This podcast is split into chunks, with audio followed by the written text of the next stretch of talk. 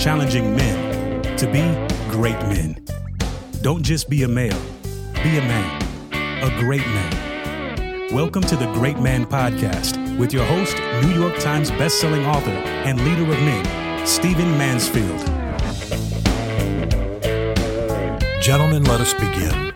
I want to talk to you in this podcast about men and alcohol. And because I'm going to do that, let me tell you what my view of alcohol is and what my experience with alcohol is so that you know where I'm coming from. I do drink alcohol. I come from a military family where uh, alcohol was handled very tastefully, very tactfully, uh, with great limits. My parents at the end of the day would have a cocktail together. Uh, sometimes there would be wine with dinner. They often went to military cocktail parties. Uh, during my growing up years, I never saw either of my parents the worse for alcohol. They were very careful about it. My father was somewhat like Churchill in the sense that he would pour himself a whiskey and soda and sip it for hours, even though it was only two or three inches, you know, in a glass. It was uh, that older school kind of approach to alcohol. His goal wasn't to get drunk. Uh, his goal was just to enjoy it, sip it. Uh, and yeah, maybe let it have a little bit of physical effect on him. Uh, normally when he came in at the end of the day, he'd have a beer. Uh, on weekends, there'd be wine with dinner, et cetera. My parents weren't great wine drinkers. Um, but that's what I, where I came from. Uh, I, uh, enjoy uh, the occasional glass of wine. In fact, my wife is a gourmet cook, so we often have wine with dinner in the evenings. We will often have a cocktail late in the afternoon. Uh, I'm a Christian, but I'm a Christian who believes that alcohol is, um, actually created by God for us to enjoy, uh, that it's not the consumption of alcohol that is a sin, it's drunkenness. And I think the Bible makes that very clear. So for those of you who care about such things or, or reflect my Christian experience, my Christian thinking, uh, my Christian values, then just want you to know that that's where I am. Uh, I think it's very clear in Scripture that God was not against alcohol. The Bible says that he created it for our enjoyment. Um, Jesus, in one of his great miracles, actually made a point by making almost one hundred eighty gallons of wine when people had already had too much to drink. And by the way, it makes clear in the text that he made finer wine than the quality they had already been drinking. So um, I don't think we can make a case against alcohol in that sense. The early church uh, actually had to deal with some problems where people at their agape fest, their communion meals, uh, would drink too much. So clearly they were not drinking grape juice, as some Christians have said. They were drinking alcohol, actually for actual fermented drink. So that's where I come from. I consume alcohol uh, lightly, uh, enjoy it regularly. Right now, I'm trying to drop some weight and get in shape for some athletic challenges, so I'm drinking a little less. Um, when people say, do you drink? I sometimes blanch a little bit. Don't want to answer that question just because it sounds like that's the only thing I spend my days doing when alcohol is actually just lightly woven through my life. So that's where I am. And the reason I'm telling you all that is that I want to talk about men and alcohol.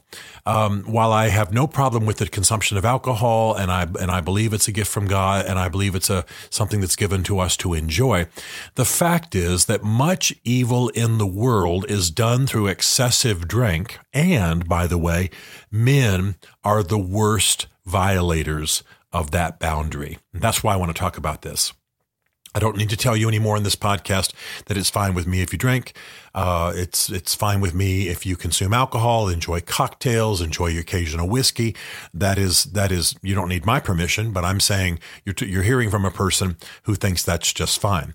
I do, however, believe two things. The first is that drunkenness is unsafe, unwise, immoral, and again, for those of you who are Christians, uh, a sin. Makes it very clear, Galatians five, for those of you who want to know, that drunkenness, being out of control under the influence of alcohol, um, or unwisely influenced to the point where your behavior is not un- under your control, is a sin. So I think that's the case, and I don't think I need to press that very hard in this podcast because that's where most of us are. But I, I want to make sure that you know some of the principles, some of the studies and the statistics that have come forward um, that are showing us that men are horribly misbehaving with alcohol. Um, recently, the Attorney General of New York, Eric Schneiderman, had to resign. And he had to resign because he had been abusing women, some of whom he dated uh, and, and others that he had not. In every case, and I'm very careful, by the way, not to repeat um, the criticisms that women have of their exes, their the men who are their exes, um, because any of us could be victims of that. But this has been so confirmed that I think it's a good morality tale for us. Uh, here's this accomplished man, gifted attorney, had accomplished some amazing things, but a number of women, not just a few, but a number of women said that he would drink two bottles of wine every evening and then take a bottle of scotch to bed. Um, bed being both to sleep as well as for whatever sexual escapades he was intending.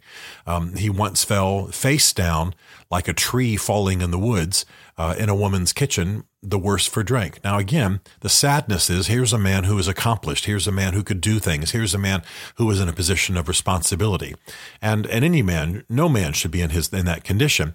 But the loss is pretty huge. I'm sorry that he had to resign. I'm sorry that he mistreated women the way that he did. Uh, I'm sorry that he gave himself to drink. So this scandal that we've recently heard of was all about drink. Well, just consider this. Uh, half of those who murder a spouse in America abuse alcohol. So these horrible killings that we hear about within families are usually about alcohol. Men are about twice as likely to be alcohol dependent as women. Men just go there faster. They drink more. They hit it harder. They become more alcohol dependent.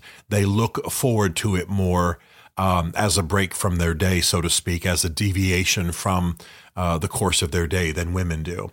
Men are twice as likely to binge as women. They are twice as likely to be drunk drivers. And I think Margaret Atwood's great uh, dictum, great sentence is one, one we ought to remember. She said, when women drink too much, they might miss Pilates. When men drink too much, they want to kill you. And she's making a point, might be slightly overstated, but she's making a point that men tend to get crazy and violent when they drink too much. Uh, women, do, not as much. Women might get disoriented.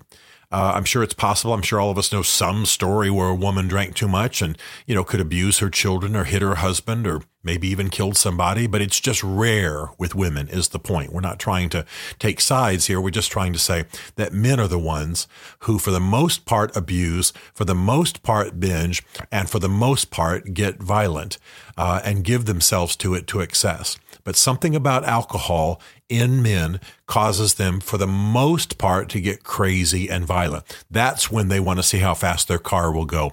That's when they want to see if they can take the corner at full speed. That's when they decided to see if they can shoot the can off their friend's head. And that's an, that's a real story, by the way. I know of somebody who killed a friend. They were both drunk, and he was shooting a can off his friend's head while they were drunk. I mean, it just goes on and on and on. So what I want you to do, and the reason I'm giving this, uh, recording this podcast and talking about this subject, is that I want you to look at your experience with alcohol. Okay, I want you first of all to look at your family line. Uh, if you drink alcohol and you come from a long line of alcoholics or alcohol abusers, you need to consider the possibility that you are genetically disposed to flip out when you drink alcohol. Uh, genetically disposed to uh, mishandle alcohol, that, that your body simply processes alcohol in a way that creates deviant behavior. I want you to consider that and consider it honestly. Did your father get drunk and rage and beat the family? Uh, did your grandfather do the same? Do all your siblings uh, look forward to getting drunk, talk about it constantly, show up at Thanksgiving with cases of whiskey or whatever, drink and blow the whole thing up? Is every family gathering um, some kind of embarrassing, humiliating nut affair where everybody's drunk? You just need to look at your family history um, with the wisdom that I know you have and consider uh, both the possibility of a genetic problem, if you are indeed dealing with a problem, um, and also of the prob- of the possibility of not a genetic problem, but just an overemphasis on it. Just, just too much emphasis on alcohol. It just being too central all the time. Okay. Second of all, I want you to look at your behavior with alcohol. I want you to look at how how how much it is center of your life. How much do you consume? You know, for many of us, it's just a weight issue too. Alcohol, or what they call empty calories.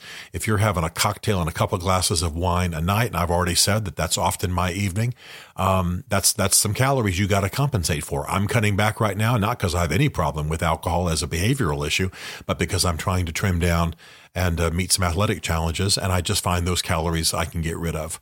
So uh, until I achieve that goal, I'm going to cut way back. But but look at your life. What what are you dealing with? Is it excessive? Are you dependent upon it? Can you hardly wait until you clock out of the job to make a beeline to the bar? Can you can you hardly wait to mix that cocktail? Um, are are there three or four bottles of wine in the trash can in the evening uh, when you and your wife or you and your spouse are are, are finished with with with cons- with, with wine? Um, Are you looking at your alcohol bills rising? Are you finding yourself irritable when you're not drinking, et cetera, et cetera, et cetera? And some of the people who have the most problem are people who are pretty much on top of it, but still are dependent. In other words, you don't flip out, you don't shoot people, you don't beat your wife, but you like to get woozy every night. Basically, you drink to the point of getting woozy. Is that a glass of wine in, two glasses of wine, three glasses of wine? Is it a bottle every evening? Um, that's not only dangerous to your health, but I want you to look at the dependency. In other words, I want you to enjoy alcohol if you want to. And not everybody listening to this podcast drinks, and I understand that. I've got Muslim friends listening to this. I've got I've got uh, non-drinking Christian friends. Um, I've got friends who have got um, friends of no particular religion who have got alcoholism in their family history. I understand many different kinds of people are listening to this podcast.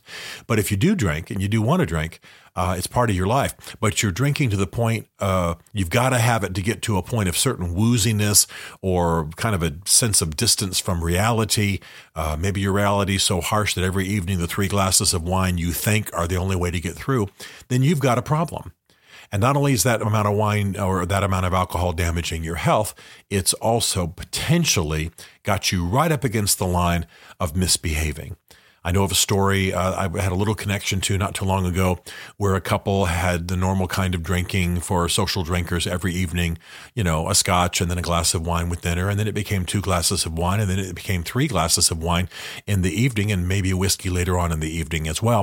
And before long, one of them killed the other one, a couple who loved each other, but they drank too much. They fought when they drank. And eventually one of them killed the other one. This was a loving couple and alcohol. Granted, there were some things lurking in their souls, obviously, um, that surfaced when they drank, but alcohol led to one of them murdering the other.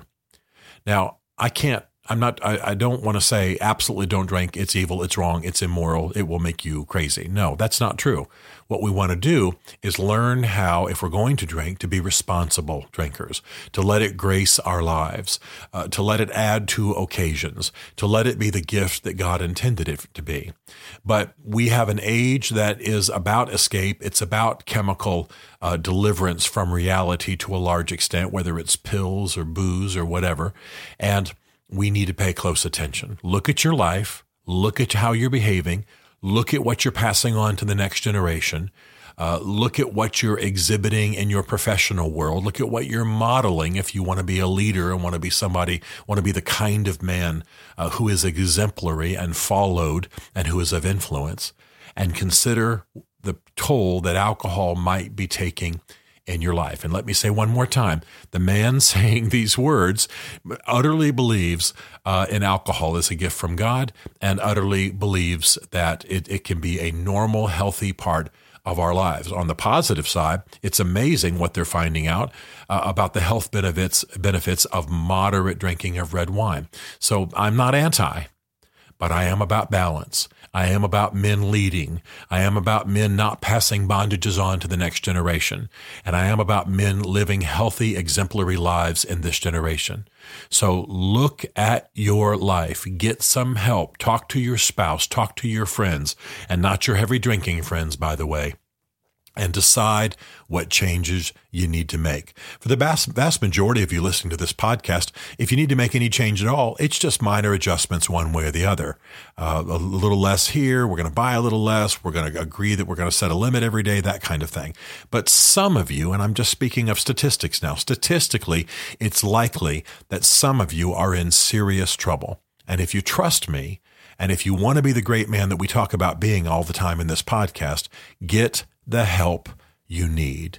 Contact A A, contact a pastor or a priest, get talk to a friend who is um, who handles these things well and maybe has connections to people who can help you. Get the help you need. Otherwise, you're destroying yourself. You're setting yourself up for horribly embarrassing and life-destroying situations, and you're passing bondages onto the next generation. Let's be the great men we're called to be and not let alcohol rule us to our own destruction. To join the Great Man movement or to book Stephen to speak at your men's event, go to great man dot t v. You'll learn about Stephen Mansfield's three essential books for men, Mansfield's Book of Manly Men, Building Your Band of Brothers, and Men on Fire, as well as some other great resources for helping you become the great man you are made to be. The Great Man Podcast is a Mansfield Group production.